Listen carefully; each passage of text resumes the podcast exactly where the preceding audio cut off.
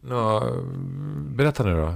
Hur, hur var det? Var det var, framförallt, var det Åland eller var det Finlands färger du åkte? Ja, men vad är det för skillnad? Nej men eh, säg nu bara. V- Vad, Det var en Finlandsbåt. Ni åkte till Helsingfors?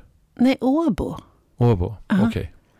Fine. Okej, nu kan jag jag, tror inte, alltså den där båten åker nog lite till olika platser. Den åker nog till Åland också, lite Kanske. Mariehamn ibland. Jag Okej. tror inte det är någon jättestor skillnad på Okej då. Men hur klientelet. var det på det. den här litet, det var litteratur, vilka författare var det? Ja, men det, var inte, det var egentligen inte författaren jag skulle prata om. Nej. Men det var, det var många fantastiska författare. Mm. Men det som gjorde faktiskt nästan störst intryck, det var ju sällskapet. Ja. Mm. Det var ju fullt, så det var ju många hundra på plats. ja. Och du vet det där med bildning och läsning och sådär, det, det är ju det är kvinnornas spelplan. Ja. Så att det ju, var ju mest kvinnor. Och säger jag att, ah, vad kan snittåldern ha varit? 70? Ja. Kanske något äldre. Ja. Det var ju, jag var nog den enda som inte hade grått hår tror jag. Ja. Ehm, men, Men vad fint ändå. Alltså helt, det är väl här underbart att, det, att de ger sig ut på havet och... nej, men helt Ja. underbart. Ja. Och sen på kvällen, då var det dans. Men vem dansade de med då? Om det var mestadels kvinnor? Med varandra eller? ja, det är klart. Ja, de Ja, gjorde det. Du har aldrig varit på disco eller? Jo, men inte 70 Det är ingen 80 pardans års- vi snackar om. Nej. Liksom, utan man, är, man stuffar. Ja, okej. Så att det, var, det var helt fantastiskt. Ja. Tänk dig liksom hundratals 70-plussare. Ja. Kanske till och med 80-plussare. Okej. Några stycken, ett antal. Eh, kliver upp och stuffar till någon Rolling Stones-låt. Ja. Och så är det, det är liksom... Eh, det är hoppsasteg Ja. och det är jämfota hopp. Och det är händerna i taket. Ja. Och det är ett jävla drag verkligen. Vad underbart. Ja, men man blir helt lycklig. Ja.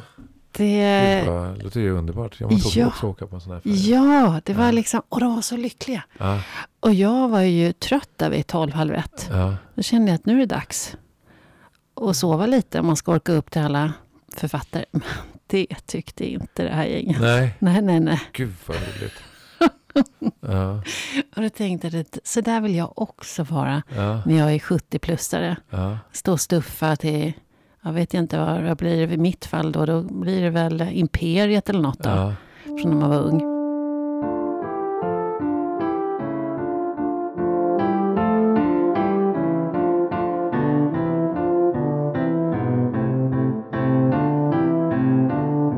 Tror du inte att de här människorna alltid har stuffat eller alltid har dansat?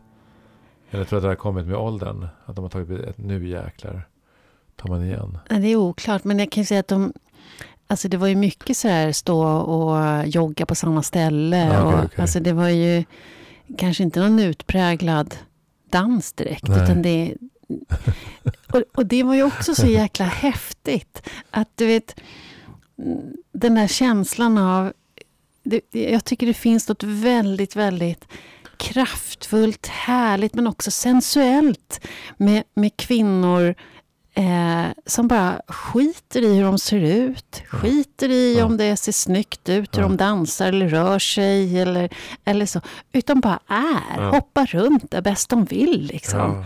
Tjoa hopp med benet åt vänster eller höger eller handen upp eller ner. Vad fan spelar det för roll? Liksom? De bara rör sig till musiken.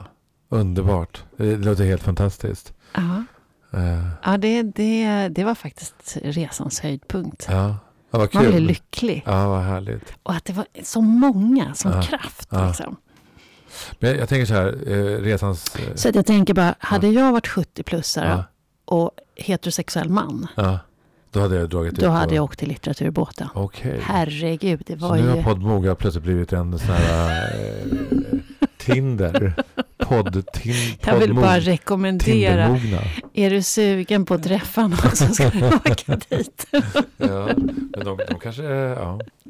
Men du, eh, Ja. någon annan som har gjort en sån här resa och som också har lite med ålder att göra. Och det är ju vår kommande gäst. Ja. Ja, Annika Liljeblad. Mm. Ja, hon har ju verkligen gjort en resa. Hon har verkligen gjort en framgångssaga, Ja, skulle man kunna säga. Annika har ju, ja, hon var ju intresserad av teater från barnsben. Men hon valde en karriär som eh, tv-hallå. Ja. Eh, och hon var också programledare. Eh, bland annat så ledde hon eftermiddagsprogrammet Emmas hus i TV4. Ja. Men sen hände någonting. När hon blev i 50-årsåldern. Barnen växte upp och blev, eh, ja, flög med egna vingar. Ja. Då började hon utbilda sig till skådespelare. Ja. Då är hon 50 år. Och gick på en eh, teaterskola här i Stockholm med 20-åringar. Aha, det är tufft Och- gjort. Verkligen vad modigt. Och sen, mot alla odds kan man ju nästan säga i den här världen som vi lever i som har en ganska åldersdiskriminerande mm, normer. Verkligen.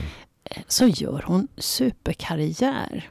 Hon har varit med i flera stora filmer och tv-serier. The Square. var väl hennes genombrottsfilm. Med Mm. Ruben Östlund. Eller Ruben Östlund som regissör. Hon har spelat med i tv-serierna Fartblinda, Ja. Solsidan. Ja. Men hon har också varit i. USA, i USA, i Hollywood och gjort, eh, spelat mot eh, Kate Winslet. Du, Ja, Är lite avis där, va? Ja, ja, inte avis, men jag, jag är glad för henne. Ja. jag är lite avis. ja. Vilken grej. Vi Men det är helt unikt att kunna göra en sån här resa. Verkligen. Ja. Ja. Så jag går ner och hämtar henne? Gör det. Ja.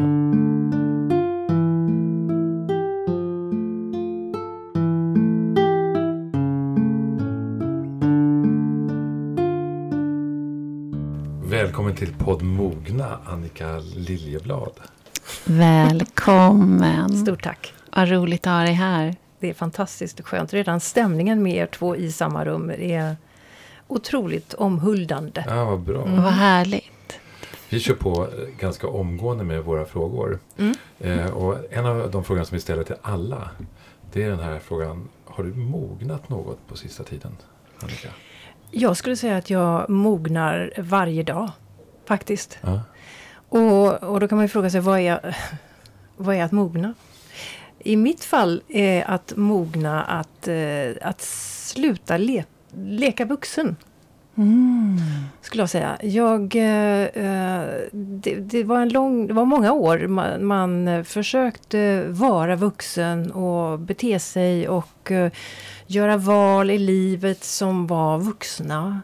Mm. Lite förväntade kanske av omgivningen att man gjorde. Eh, funderar inte så mycket inåt utan mer eh, hur ser det ut på utsidan.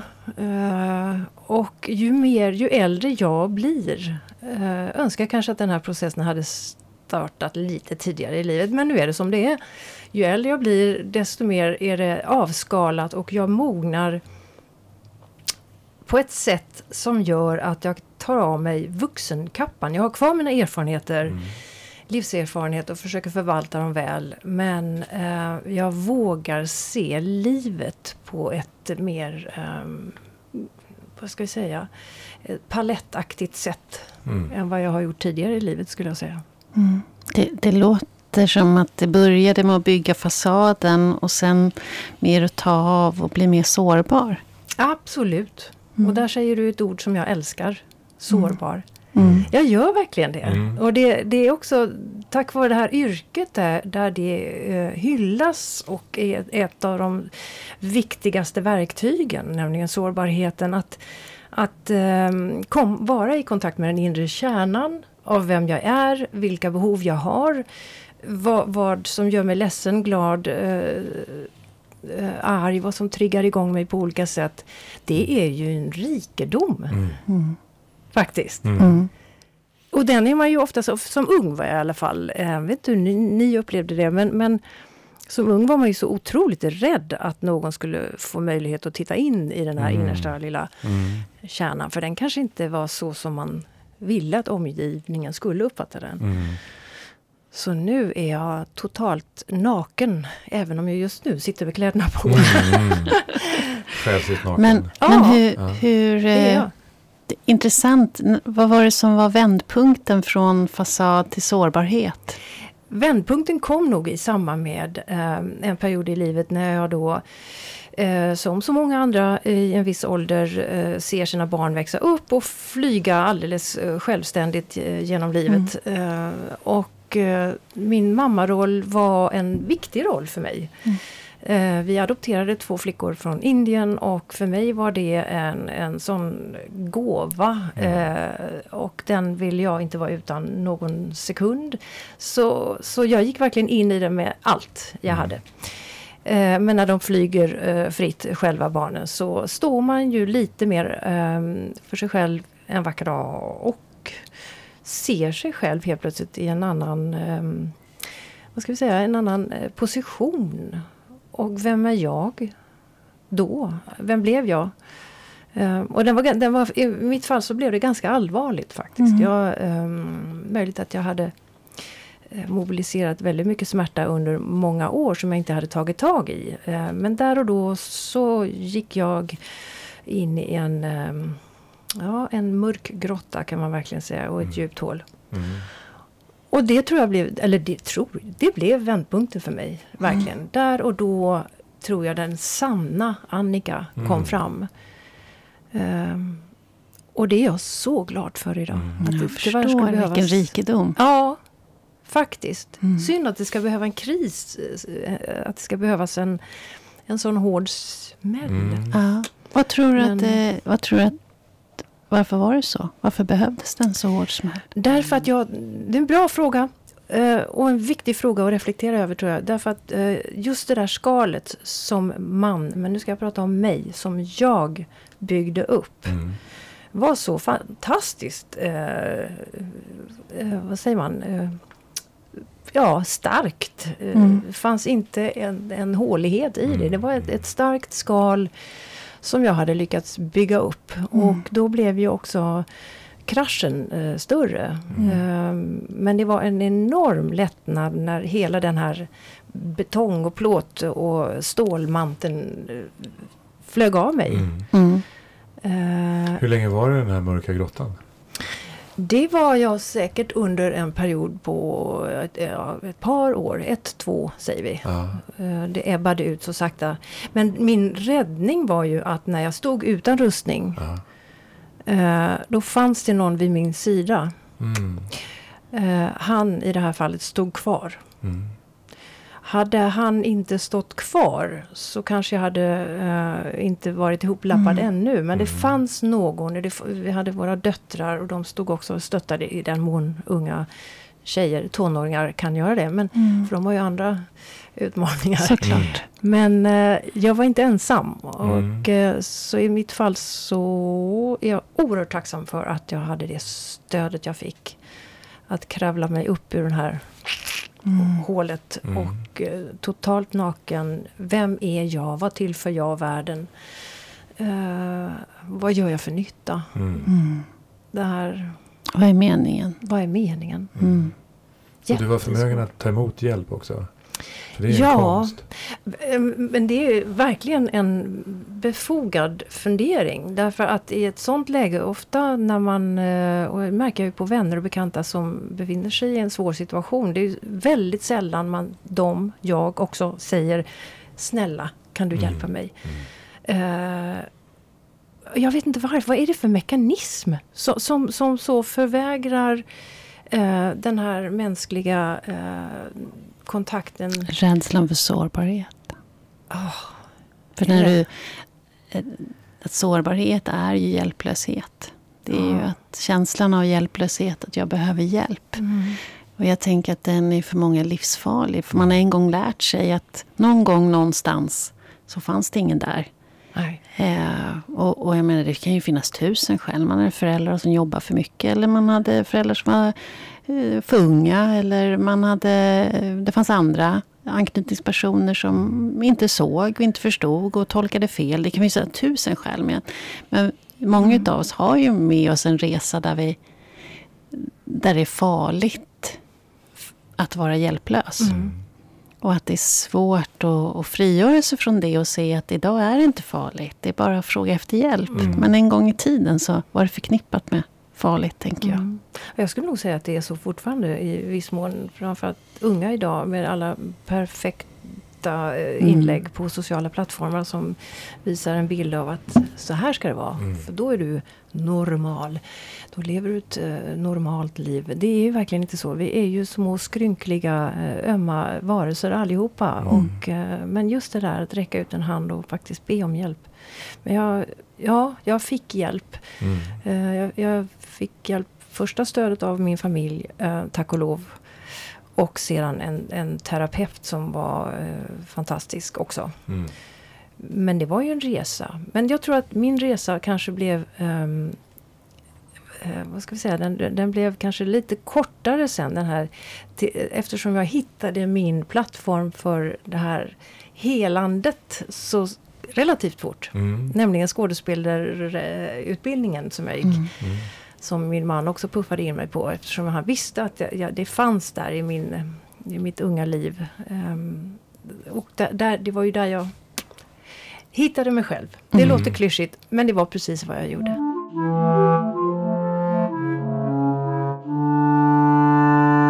Vad var det du hittade då? Vad var det i eh, kombinationen av den här mörka grottan och skådespelarutbildningen? Det var just eh, sårbarheten, att den kom Ja. till användning. Där var en plats i vilken jag kunde känna mig trygg med dessa 20-talet eh, unga. Jag var ju naturligtvis äldst Mm. i klassen. ehm, personerna och vi spelade teater Ja. varje dag. Vi Ja. gick in i roller men med våra egna skattkistor till Mm. hjälp. Mm. Och det var, det var en sån sann, det var så äkta. Mm. Och där förstod jag att eh, det är okej Mm. att vara äkta i den här världen också. Mm. Det finns en plats för äkta människor också. Mm. Behöver inte bara vara vackra fasader med tomma eh, skal. Mm. Så att det, det, var, det var som en, det var en ynnest. eh, Och då jag, jag lärde mig verkligen hantera världen och möte med, med olika typer av människor på ett helt annat sätt. Mognade i den eh, bemärkelsen att jag eh, förstod livets vackra sidor på ett helt annat sätt. Jag tog dem till mig. Jag... Eh, Det låter helt underbart. Men jag blir så nyfiken för du hade ju levt ett tag innan det här. mm. Förändrades din roll som mamma och som partner? Alltså de här nära relationerna.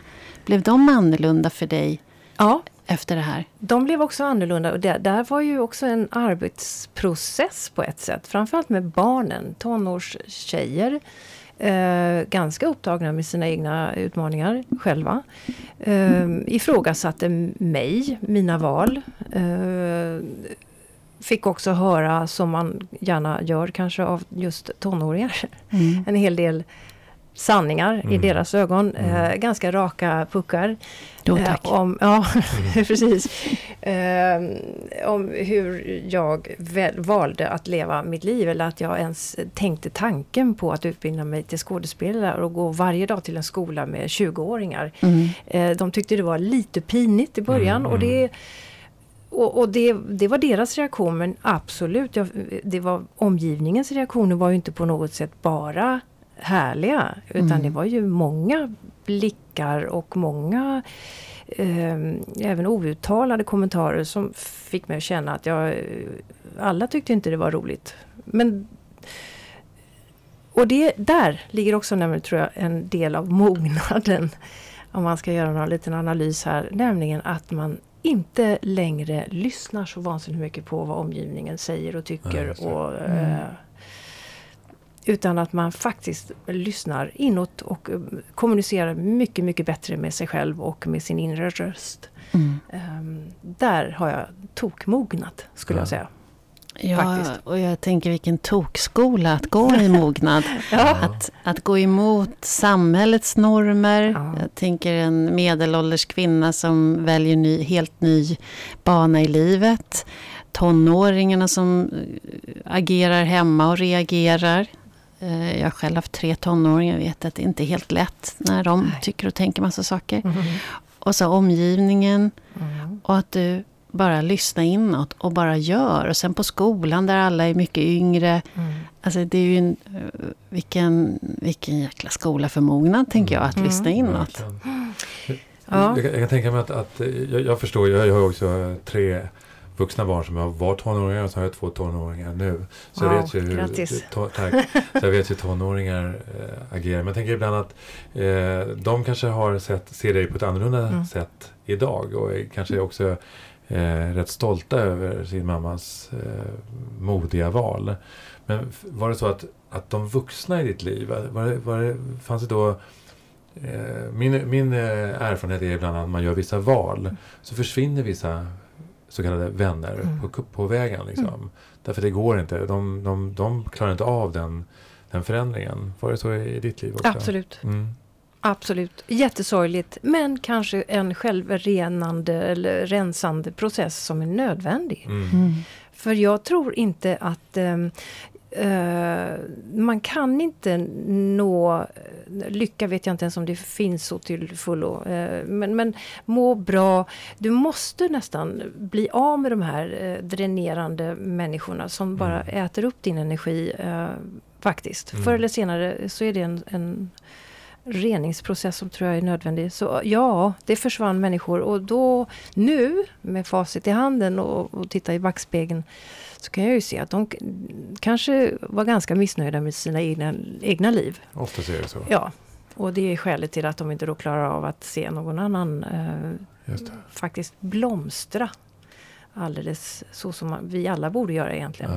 Ja. Verkligen, och jag blir så imponerad hur den här rösten, inre rösten som verkar ha varit rätt tyst Mm. i ganska många år, eller åtminstone undanskuffad, Väldigt får sån, eh, alltså får sån enorm kraft. Mm. Alltså att gå ifrån att vara nästan tyst till att bara... Mm. Alltså det är ju... Ja, men och det bara det ju... är ju en, borde bli en bok, tänker jag. Ja, det borde bli. Och jag önskar så att man kunde på något sätt hala ner någon sån här Lennart Nilsson-kamera i, Mm. i eh, systemet här för att eh, kanske med mikrofon för att ta upp den här rösten. För jag kunde verkligen höra rösten. Mm. Eh, om det är en ren ehm, eh, ja, flum-flum idé som jag själv har i mitt huvud och hjärta så må det vara så. Mm. Men jag kunde verkligen höra en röst eh, när jag blev äldre. Men precis som du sa, jag skuffade undan den. Mm. Jag, den, den hade ingen plats. Den, den var någon slags eh, signal om att jag börjar bli knäpp. Ehm, Mhm. Nej, nej men snälla, kära någon, jag är 50, det, det är ju omöjligt. Mm. Eh, och det, det, det, var, nej men det är ju man ju vansinnigt bra på. Det här att, att tacka nej, att Mm. eh, skuffa undan signaler som säger att det här skulle du må bra utav. Mm. Nej, ja, jo, jättekul men nej tack. Ehm, det blir så lätt så, eller hur? Det är lättare än att säga oj oj oj, nu ropar rösten på mig för det gjorde den. Mm. Eh, den säger att jag ska göra så här. Hmm. Och nu äntligen så, eh, det låter också jättekonstigt. Men Annika och jag är såna bästisar nu. Mm. Mm. Vi snackar, alltså när det blir, börjar bli jobbigt och det är ju just nu en period som är jättesvår på så många sätt. Ehm, vi pratar jättemycket och det gäller att hitta tillbaka till den. Den här lilla, lilla Annika, den lilla människan som trots allt har vuxit upp med ett eh, numera skrynkligare skal och um, mera rynkor. Men, men eh, det är fortfarande samma, det är samma Annika där inne. Mm. Det låter lite som en compassion Annika. Alltså lite Ja. som en, en omsorgsfull Annika som, Ja men det är det. som finns där. Det är en omsorgsfull eh, Mm. Annika. Vi är snälla mot varandra. Mm. Eh, och jag märkte det att ju snällare jag är mot mig själv och eh, denna lilla Annika, desto härligare blir livet. Mm. Det blir snällare. Ehm, Och inte lika hotfullt. Nej, nej. Exakt. Jag tänker liksom att, att den här inre dialogen, om jag sätter andra ord, Ja, den, eh, att den inre dialogen är en förutsättning för att kunna eh, förhålla sig till våra rädslor. Ja. Så är det för, för mig. Jag, jag tänker, liksom, du nämnde den här mörka tiden vi är i. Jag tänker att tänk om, om vissa ledare hade haft en inre Mm. dialog. oj. Där, man eh, eh, kunde möta sig själv och, också se vad är det jag egentligen är rädd för? Mm. Vad är det jag håller på med? oj, oj, oj. Eh, Då skulle världen se annorlunda ut. ja. Ja. Jag tänker i morse när det är mycket som har hänt och det här är en, egentligen kan man säga en bagatell. Men jag tänker eh, om Will Smith Ja. eh, hade haft en inre dialog innan han gick upp på scen inför tusentals i publiken och miljoner som tittade och smällde till när han använde våld Mm. eh, och pratar om min fru. Mm. Eh, alltså den skada det har gjort. Eh, och hur bra det vore om han eh, hade haft en inre dialog och Mm. tittade på sin rädsla Mm. innan det här skedde. Mm. Mm. Ja, det där var väl ändå en, en, ett ytterligt eh, ett bevis på en total osäkerhet. Då är man ju inte grundad i sig själv. Mm. En sån handling, och, och även våldshandling, att överhuvudtaget kunna lyfta handen och klappa till någon annan, det är ju det finns inga ursäkter för det. Det finns ingenting, ingen lösning med våld överhuvudtaget. Men, men eh, bara det faktum att han inte låter det rinna av för vad det är. Det är en komiker som står på scen och Mm. försöker Eh, när man triggas igång så till den milda grad att man till och med går upp på scenen och gör det han gjorde. Mm. Då är det verkligen, eh, om, om han nu inte var drogpåverkad, för då kanske allting eh, är Mm. avstängt någonstans. Men, men om han nu var nykter så är det ett sånt otroligt tydligt bevis på att Mm. han inte någonsin har varit i kontakt med någon inre röst och därmed någon inre trygghet, ett fundament. Ja, eller sårbarhet tänker jag. Om han nu kände sig hotad, hans Ja. familj var hotad, var utsatt, hans fru. Att det var hans känsla. Att istället för att vända sig inåt, vad behöver jag nu när de här känslorna dyker upp i mig? Ja. Kanske behöver få en kram av sin Ja. fru eller behöver få säga att gud vad jobbigt det här är när han står och säger, pratar om dig på det här sättet. Det att få uttrycka sin... Ja, tänk om Ja. han sträckte ut en hand till sin fru och höll om henne eller Ja. kysste henne. Oj vad fint det hade Eh, varit. Då hade man ju känt att vilken kille. Liksom. Eh, eller om det hade varit för tungt att de tog sin fru i hand och så sa ska vi gå härifrån? Mm. Och så hade de gått härifrån. Mm. Det, det hade ju varit så betydligt mycket Oj. eh, skönare. Mm. Och det här blev ju så symboliskt starkt också i den här tiden som Mm. vi är nu med allt det här våldet. Eh, och det här intrånget han gjorde, att han gick in upp, Mm. in på scen. Mm. Eh, och, alltså det var ju, det var ju förskräckligt. Ja, det alltså. var förskräckligt. Det är... det- Jag tänkte att han gestaltade riktigt så här förlegad mansnorm. Ja, Vad gör man när någon... Den här giftiga Man manligheten Ja. alltså, den är... Den är ja. Som du sa också, min fru, det här Ja. ägande. Liksom, nej, vem, förskräckligt. vad, hur tänker han nu? Ja. Och som att hon inte Eh. hade någon egen röst heller. Ja, för att om hon, var- varför kunde hon inte då säga du, det där skämtet uppskattar jag inte. mm, Så kanske Mm. han hade bett om ursäkt, vad vet jag. mm. Men det handlar ju trots allt, eh, vi pratar om, om dig och den inre rösten och hur viktigt det är med den här dialogen. Mm. Också för att kunna ha det här samtalet som vi har nu. Mm.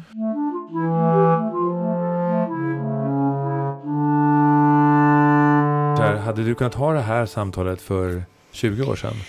Eh, det tror jag inte. Då hade jag nog försökt att hålla en eh, mask här och, och säga rätt saker. Jag hade Ja. nog förberett mig, kanske läst alla dina böcker. Eh, och eh, vi har försökt att vara till lags. Mm. För det var nog, tror jag, min stora eh, drivkraft på något sätt då. Eh, som ung, eh, efter mina föräldrars skilsmässa och hela yrkesvägen där. Eh, att vara till lags, att eh, passa in.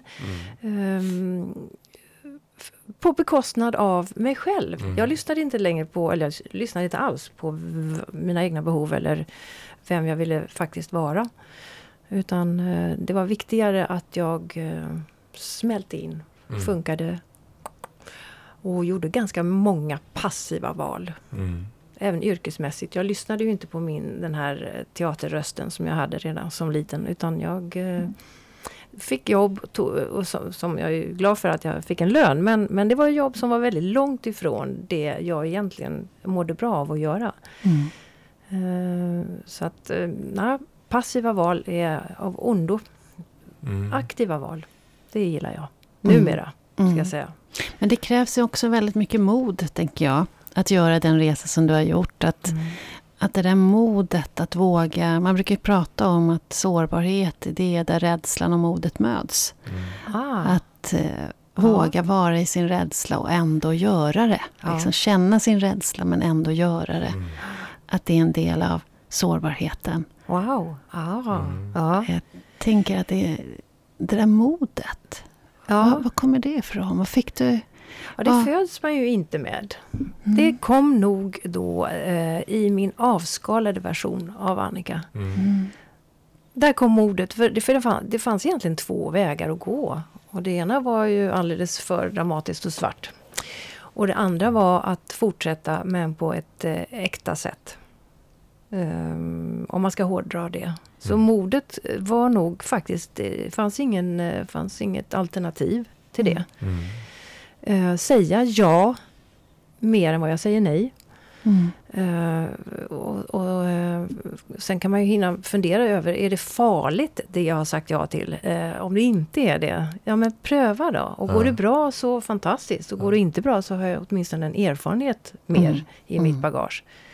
Så modet, ja, det måste man, men det måste man verkligen jobba med. Jag säger inte att jag är Stålmannen eller Stålkvinnan varje morgon när jag vaknar. Men eh, det, fin- det finns små saker som kan skapa en motgång för mig. Men, men jag är så medveten nu mer Ja. om vad det är som händer. Ja. Finns det kvar någon rädsla för den här rädslan för att inte vara älskad eller rädslan för att inte räcka till eller rädslan för att misslyckas? Eller finns det, finns det något rum av det kvar? Ja, det gör det ju. Jag har ju gett mig in i en bransch som är ganska tydlig med att eh, skicka signaler om att man inte duger, eh, eller åtminstone inte för just den rollen. När man gör audition, provfilmningar och annat. Så det, det är ganska, jag utsätter mig ju för mycket tuffa eh, bedömanden. Ja. Mm. Och eh, refuseringar. Man får ju verkligen långt ifrån alla jobb man vill ha. Ehm, och då får man eh, sätta det i perspektiv. Eh, så rädslan för att bli eh, nekad eller inte få vara med, den har blivit, eh, den har trubbats av, tack och lov. För den är ganska jobbig. Eh, att inte...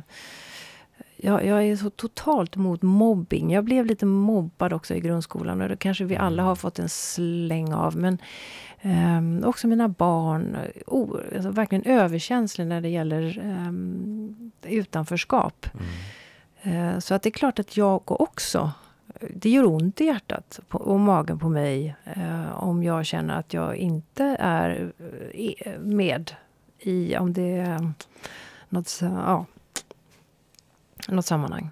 Eh, eller, Eller Ja, blir att bli- nekad eh, access liksom. Ja. ja. Ja, då, då, men det, det blir jag. Det, det kan jag känna fysiskt då. En liten eh, sporre i hjärtat. Men det går ganska fort därifrån till att inse att ja, men då var det faktiskt inte meningen. Och det finns säkert ett skäl till att det här Mm. inte skulle bli någonting. Och eh, ungefär som, vad heter hon, Törnrosa? Eller Mm. nej, det var inte Törnrosa. Vad heter hon, eh, prinsessan där? Den här balen på slottet. Den kanske inte var så himla kul ändå. Nej. Eller hur? Det var nog ingen rolig fest i alla fall. Mm. jag har självbevarelsedrift. Men, så att jag hittar ju min verktygslåda Mm. snabbare nu. Mm. Mm.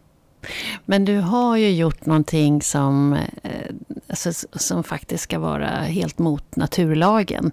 Du har ju gjort en karriär i 50 plus som kvinna i en ålders och könsdiskriminerad värld och i en Mm. bransch där man pratar mycket om att det inte finns några roller för Mm. kvinna plus 50. Mm. Och du kommer nyexad och kliver in och tar topproller. Mm.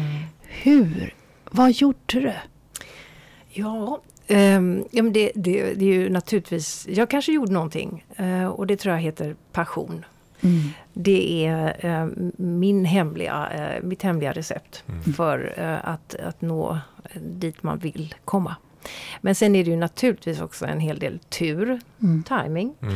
Ehm, jag, blev, jag, jag blev sedd utav Ruben Östlund som, som ehm, då kastade mig till The Square. Och det satte ju väldigt mycket i rullning, onekligen.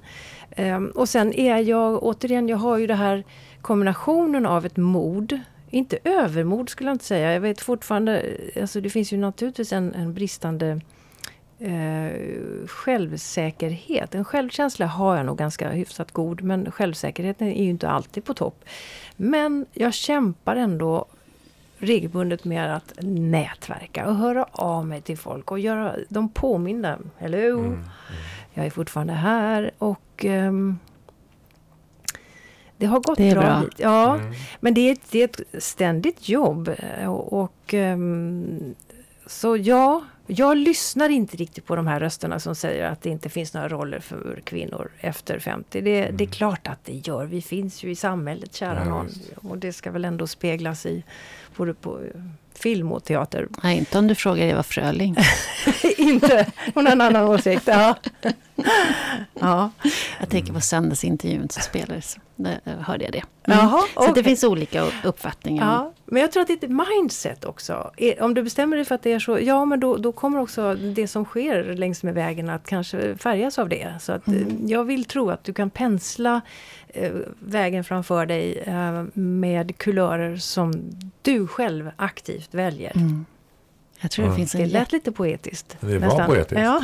Det det. kraftfullt, tänker jag. Men Ja. jag tänker så här, perspektivet på livet. Mm. Så här, eh, och eh, tycker du att den tiden som var innan den här, eh, det här uppvaknandet av, om vi tar Törnrosa. Mm, eh, Tunnrosa, ja. eh, eh, du vet att jag ska komma närmare mikrofonen. Det har nog aldrig hänt förut. Inte? Nej. Nej. Och det vill alltid säga, längre ifrån, andas inte så hårt. Eh, jag har så GV-andningar ibland. Nu är det GV, säger jag. GV. Oj, nej, det tror jag. Nej, Så men, länge du inte eh, dreglar. Ja. Ja, precis. Det kommer så småningom.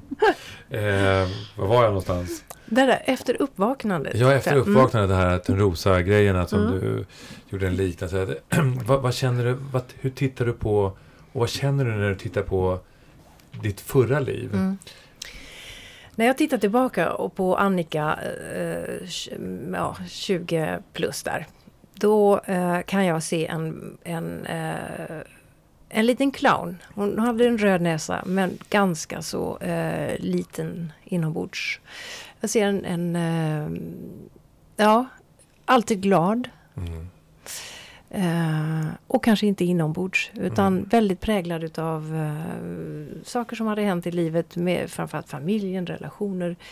Ehm, men försökte alltid upprätthålla det här glada ansiktet och underhållande. Och, Mm. eh, så jag tycker, jag tycker lite synd om henne faktiskt. Mm. Det var många år som, eh, jag ska inte säga att de gick till spillo, men, men ehm, ehm, i mitt fall så var det en, en räddning faktiskt att, jag, att det kom en, en man, kille, i det här fallet eh, Anders, kom in i mitt liv och eh, såg igenom den här clownen. Såg ba, bortom den röda näsan. Eh, Är det, och är det din det är man? min man, Mm. ja. Sen många år tillbaka. Sen, ja, väldigt många år tillbaka. Ja. Jag tänker inte släppa honom än heller faktiskt. Än? Härligt. Nej, ja. Ehm, nej men det blev en sådär, där han såg mig utan näsa. Mm. Och han tyckte om det. Mm. Och det var ett möte som blev wow. Eh, att jag var älskad för precis just den jag var. Utan någon som helst uh, makeup, uh, skal. Eh, precis bara jag. Mm. Där hände någonting. eh, det var fint. Det var jätte, jättefint. Så den här flickan, kvinna, unga kvinnan innan, som, hon var lite spretig. Hon var lite sökande utan att egentligen förstå att hon faktiskt hade möjlighet att göra aktiva val i livet. Det, det, det var snarare bara ett eh, glatt leende och eh, social, vad ska vi säga, härlig närvaro och se till att alla andra mår bra. Mm. Jag, Ja. jag tycker man stöter på ganska många sådana kvinnor som Mm. har lärt sig det spelet. Så, tänker jag, i Mm. alla fall i mitt arbete. Men jag tänker ofta att jag kan se en väldig ömhet till Mm. det. Att vi är ju beredda allihopa att göra ganska mycket för att få höra till. Mm. och för att få vara med. Och att eh, vi lär oss ganska snabbt vad det är för spelplan vi spelar på. Och, och att det finns, ja, men jag kan känna en väldig ömhet till det. Att vi, vi gör ju det vi behöver Mm. för att få det vi behöver. Att få, att få höra till, att få vara med. Mm. Och sen händer saker längs vägen, att vi får lite mer verktyg. Men vem sätter upp spelreglerna då för, för hur du måste vara för att få vara med? Mm, det är din tolkning, tänker jag. Vi, det är ju vårt, vi, vi zoomar ju av och läser in. Det handlar väl om den kontext vi växer upp i den skola vi går, i våra första relationer. Och ursprungsfamiljen. ju Ursprungsfamiljen. Rätt mycket riktning tänker jag också. Mm. Men, men jag tänker så här. Frågan jag ställde Mm. var för att jag tänker också så här att den tiden som du beskriver nu. Eh, den var ju inte förlorad på något sätt. Den var ju Nej. inte till spillo. Eh, tänker jag. Utan det, den har ju byggt den Annika som du är idag. Mm. Den krävdes ju liksom, eh, lite grann som du började med det här samtalet när du pratade om krisen. Mm. Att eh, det krävdes en kris för att liksom slå hål på den. Men det var ändå en slags uppbyggnad här och det var någonting du lärde dig på vägen också. Absolut. Ja. Och nå- Verkligen. någonting som du också tar med dig i din nya yrkesroll. Oh ja. Ja. Jättemycket i, i mitt arbete. Ja. Jättemycket. Det är, ju en, det är ju faktiskt en tillgång. Ja. Eh, eh, hur smärtsamt saker och ting än har varit. eh, absolut. Och jag kan också som privatperson så, så ser jag ju ehm, på mina medmänniskor på ett helt annat sätt också. Jag, jag, nu har, är man inte, jag är betydligt mindre fördömande och direkt Mm. kategoriserande utav människor. Så hon är sån och han är Mm. sån. Nej, vi är ju ganska så färgrika allihopa. Mm. Vi består ju av så många delar och jag, jag förstår beteenden hos människor mer och jag, jag tar dem inte längre så personligt. Mm. Därför att jag förstår att okej, så säger du och det gör du mot mig nu just nu. Men jag förstår nog varför du kanske egentligen gör det. Mm.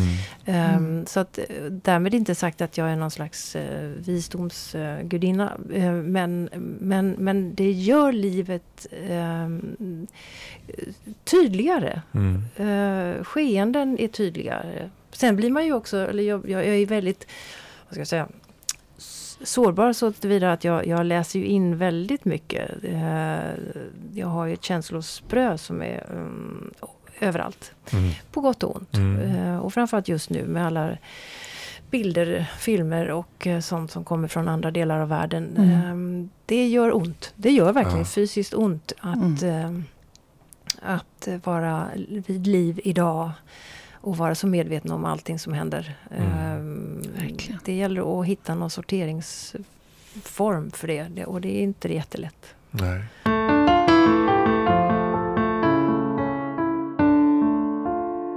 Hur gör ni? Ja, Mm, vi pratar en hel del Ja. om det. ja, det gör det verkligen. Att, det att det är jättesvårt. Mm. Och att man måste hitta något sätt att inte stänga av, men att förhålla sig. För man, Mm. I alla fall tänker jag så. Man har också, alla som lever på den här jorden har också ett ansvar att på något sätt ta ställning eller Ja. bidra eller sprida information eller vad det nu Mm, är. Men mm. man, är ändå en, man har ändå ett ansvar att vara aktiv på något sätt. Mm. Så man kan inte stänga av men man kan inte heller gå under. Nej. Så det är ju det är en balansgång. Att sortera lite grann. Mm. Men för, också- för min del så Mm. handlar jag för nu ganska många år sedan gjorde ett beslut av att inte stänga av. Att aldrig stänga av hjärtat, liksom, Mm. kontakten med mitt hjärta. Liksom, att alltid på något sätt eh, eh, återknyta till mitt hjärta. Mm. Och, och hjärtat är ju både en, en poetisk bild av känslolivet men det, det är ju faktiskt också någonting fysiskt där det är rätt mycket känslor. I och med att vi har en hel del eh, lik, likheter till hjärnan Mm. som faktiskt sitter i hjärtat. Mm. Eh, så att för mig har det bara, ja, jag, mm, jag blir mer sårbar i vissa lägen så eh, är det knepigare. Mm. Eh, det är mer att ta hand om. Mm. Men det är ett mycket lyckligare och rikare liv. Det är ett så mycket lyckligare, eller ja, ja, återigen, det kan vi också diskutera, lycka. Men, men det är ett rikare liv. Jag har till och med eh, börjat ehm, när jag känner att jag är för mycket uppe i huvudet Mm. och eh, läser in saker och kanske inte bara till, till positiva slutsatser utan när det blir för jobbigt, då håller jag verkligen en hand på Mm. mitt hjärta. Mm. Gör jag och också. tryck, gör du också Mm. det? Gör Ja, jag också. Mm. du gör också det. Och på magen. Och på magen. Ja. Och, det, men då, och då går tankarna på något sätt, de har sitt ursprung där då. Mm. Och blir så mycket Ja. renare och finare och tydligare. Och, Ja. Nej men vad häftigt, vi Ja. gör det alla. Nu sitter vi Ja. här alla tre och trycker. Ja. Va, ja. Det finns lite mer faktiskt forskning på det här. Att vad det, är. Ja, det är en slags självhelande. Men det, är- det, är, en, det är nästa podd. Ah, nästa båt. Ja. Jag, jag, jag tänker så här, det här med lycka vill jag bara säga Mm. så här, att när, när jag säger lycka, så Mm. lycka inbegriper faktiskt även när det är tråkigheter. Eh, därför att det handlar om ett känsloregister. Mm. Att inte stänga av betyder att, det är, att livet blir betydligt rikare. Och då räknar jag med de här berg och dalarna som faktiskt är livet. Liksom. Det är inte Mm. en eufori. Nej. Eh, jag har mediterat i 27 år. Det betyder inte att jag alltid är harmonisk. Inte. Ja. Det, det är dagarna Nej, det kan vi gått- verkligen inte se. Eller hur? Så det, det, men däremot så är det ett, ett bra redskap. Ja. Eh, när, när, och hur hade jag varit om jag inte hade haft det redskapet? Eh, då hade det varit förmodligen helt hopplöst jobbigt. Ja.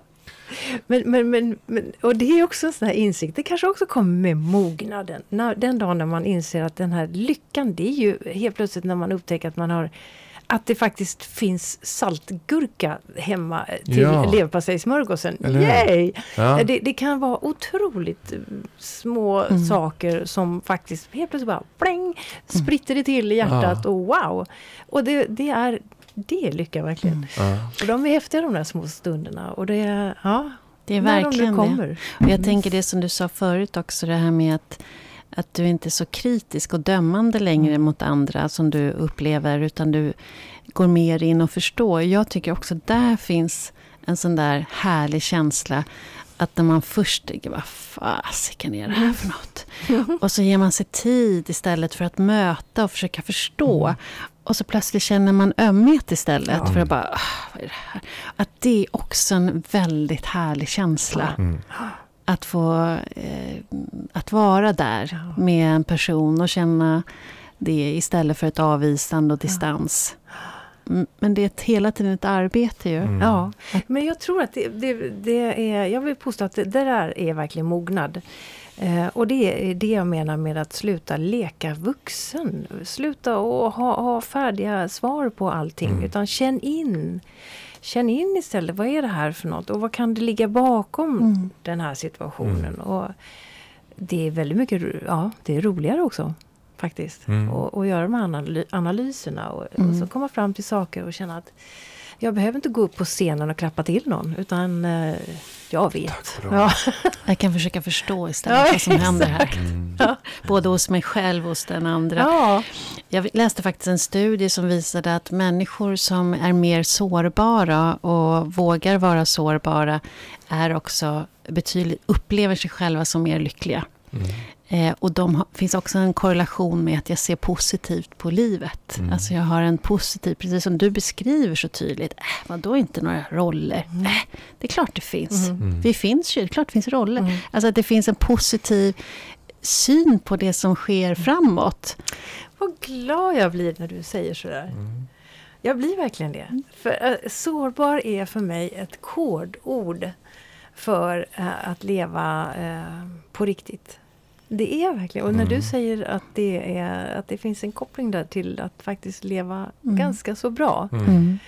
Uh, fint. Mm. Tack, vad härligt att få med sig den. Mm.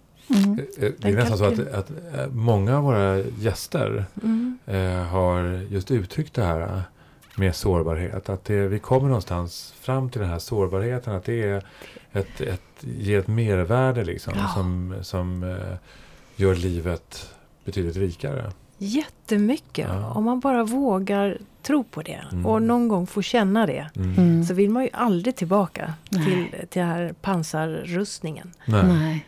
Och ibland så fallerar man. Ja, absolut. Så är det också. Liksom, ibland så. Vi är människor. Du, jag kom på nu när jag Nej. sitter här att jag faktiskt var ju, du gjorde ju en fantastisk insats i, i eh, The Square. Tack. Verkligen Mm. jättefin. Och jag eh, var en av de som sökte till eh, The Square. Åh, ja, kom, nej. ja. Och en av de, eh, inför en av de eh, provfilmningar jag gjorde Mm. med Ruben. Mm. Då var jag på väg in till stan och så blev jag påkörd av en knarkpotent kille i 110 km i timmen. Enda gången i mitt liv Nej! när jag varit med om en krock. Han körde på mig bakifrån. mellan en stor lastbil med timmer.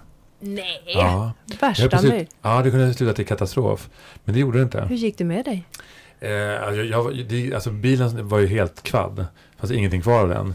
Och jag gick ut och eh, mådde bra.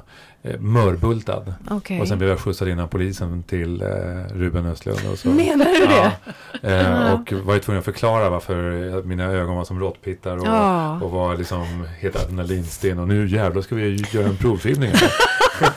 att jag inte var drogad. Det var, utan det var adrenalinet som... Såklart. Ja. Ja. Kunde du hantera, kunde du kanalisera alla? Ja, det, det tror jag. Jag blev, var, var, jag blev tillbaka kallad i Ja, alla du fall. ser. nästan Ja. Var det någon annan som fick, gjorde rollen med bravur? Ja. Mm. Ja, vad synd. Ja, Annars det- hade vi fått jobba ja, tillsammans. Precis. Ja, en annan gång. ja det får det bli. Ja. Verkligen. kommer fler möjligheter. Ja. Ja, det gör ju det. Men oj, vilken tur att det gick bra. Ja, eller hur? Mm. Apropå hur Mm. man blir ratad, Mm. eh, om man vill säga så. Men det var ju också något annat som var betydligt viktigare. Ja, faktiskt. Ja. Du överlevde Ja. väldigt bra. Och där, det här med droger är också en sån här sak. Så det är också en sån här flykt, varför jag nu ska koppla in på det. Men jag vill bara få det sagt. Det är också en tillflykt som är så synd att man ägnar sig åt. Eh, nu ska inte jag vara, komma med pekfingret, men den här flykten ifrån det verkliga livet. ehm, den är sorglig. Mm. Och vi, tar ju, vi använder ju droger i s- små och stora former. Mm. Var dumt av mig att ta upp det här just nu känner jag. Nej, Men-. Men vad, vad är Som Tänker, du på alkohol och...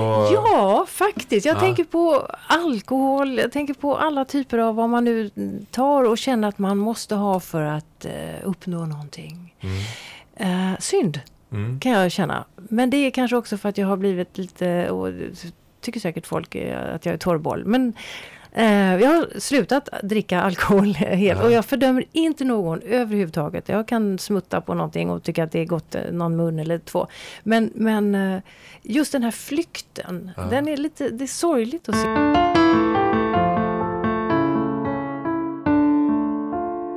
Ett tips då, det är ju att omge sig med människor som tillåter dig att vara modig. Som Mm. hjälper dig att bli och vara modig. Och plocka bort de där, som vi sa förut, de här som, ja, de som faktiskt helst inte vill att det går så bra för dig och din dröm. Nu är det nästan svar på vår sista fråga där. Ja, det är det hörde du det? För, men, men vi vi ställer den i alla fall. Så, så, ska, eller ska ska vi inte Ja. göra det? Mm. Eh, för jag, jag tänker så här. Det, det, det- jag tänker det du har gjort är ändå viktigt nog för många som lyssnar nu. Mm. Eh, inte minst för, för kvinnor i den brytpunkten. Liksom, så, där man upplever att det är, är, är livet kört Ja, nu.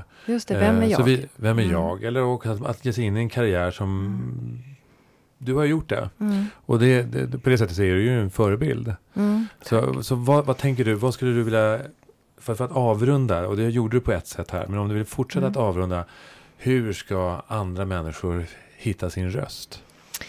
Eh, genom att eh, se till att det blir tyst runt omkring. Eh, koncentrera dig på din röst. Ge dig tid. Den kanske du, inte, du kanske inte hör den idag. Men om du lyssnar lite till så hör du den imorgon. Mm. Vad säger du om det? Underbart. Tack Annika Liljeblad för att du kom till Poddmogna. Tack så hemskt mycket. Tack så vansinnigt mycket. Tack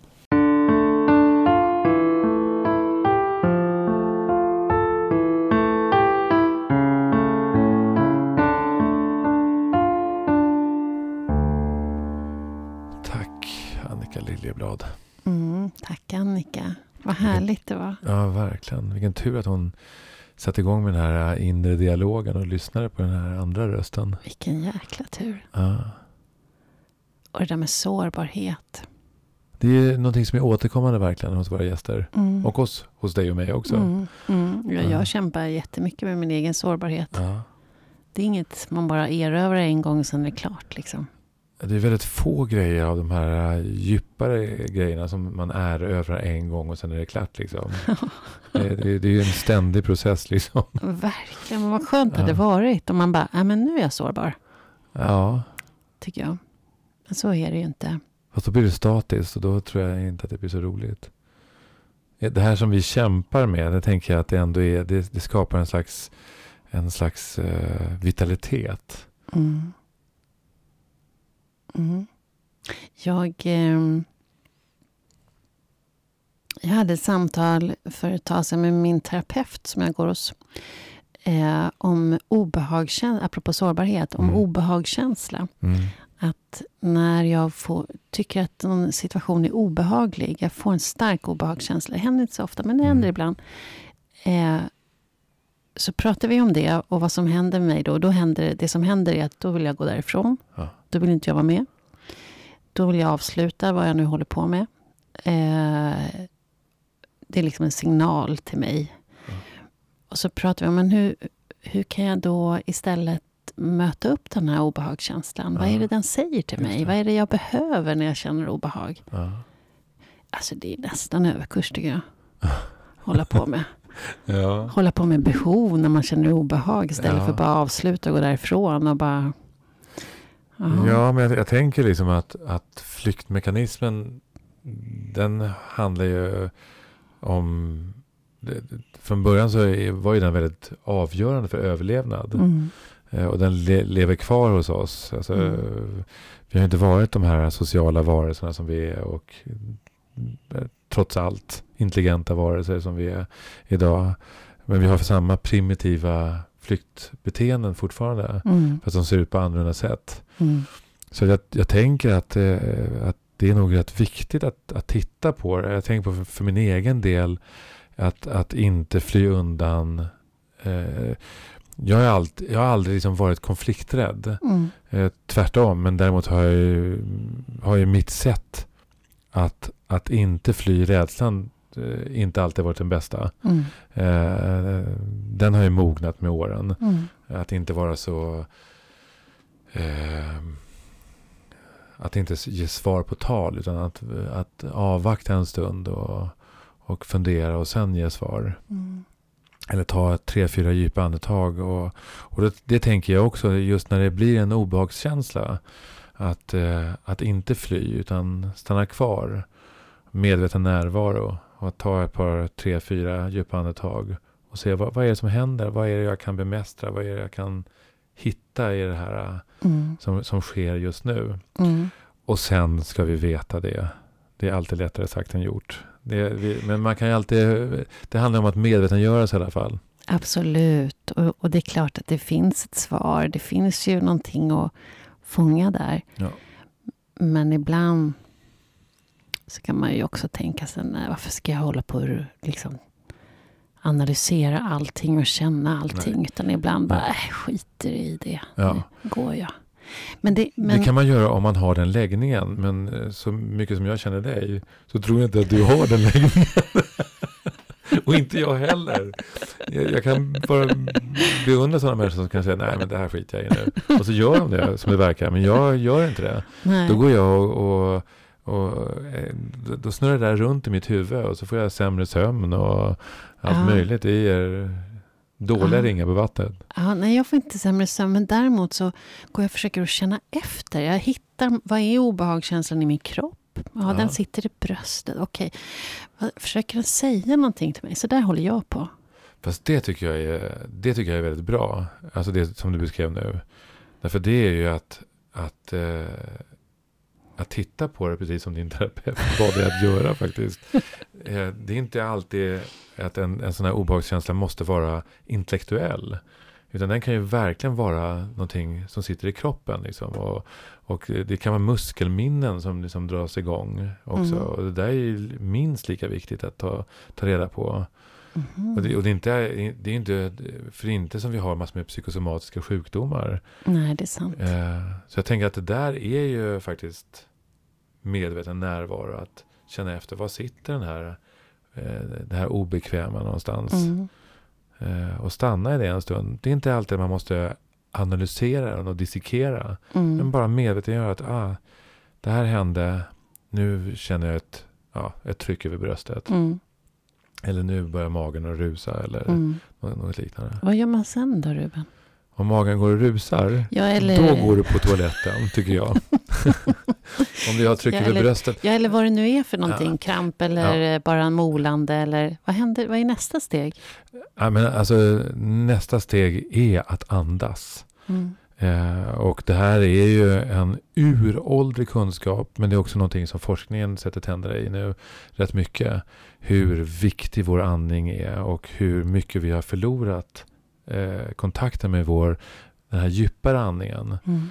Eh, och att eh, visst kan man andas i bröstet och så vidare. Men det, vi måste också ner i magen och ner i, i, längre ner i de nedre regionerna. För att, för att liksom kunna våga stanna i, i nuet. Liksom, i mm. det, det som sker. Mm. Och det, det, här finns ju, det, det, det är fysikaliska grejer som sker.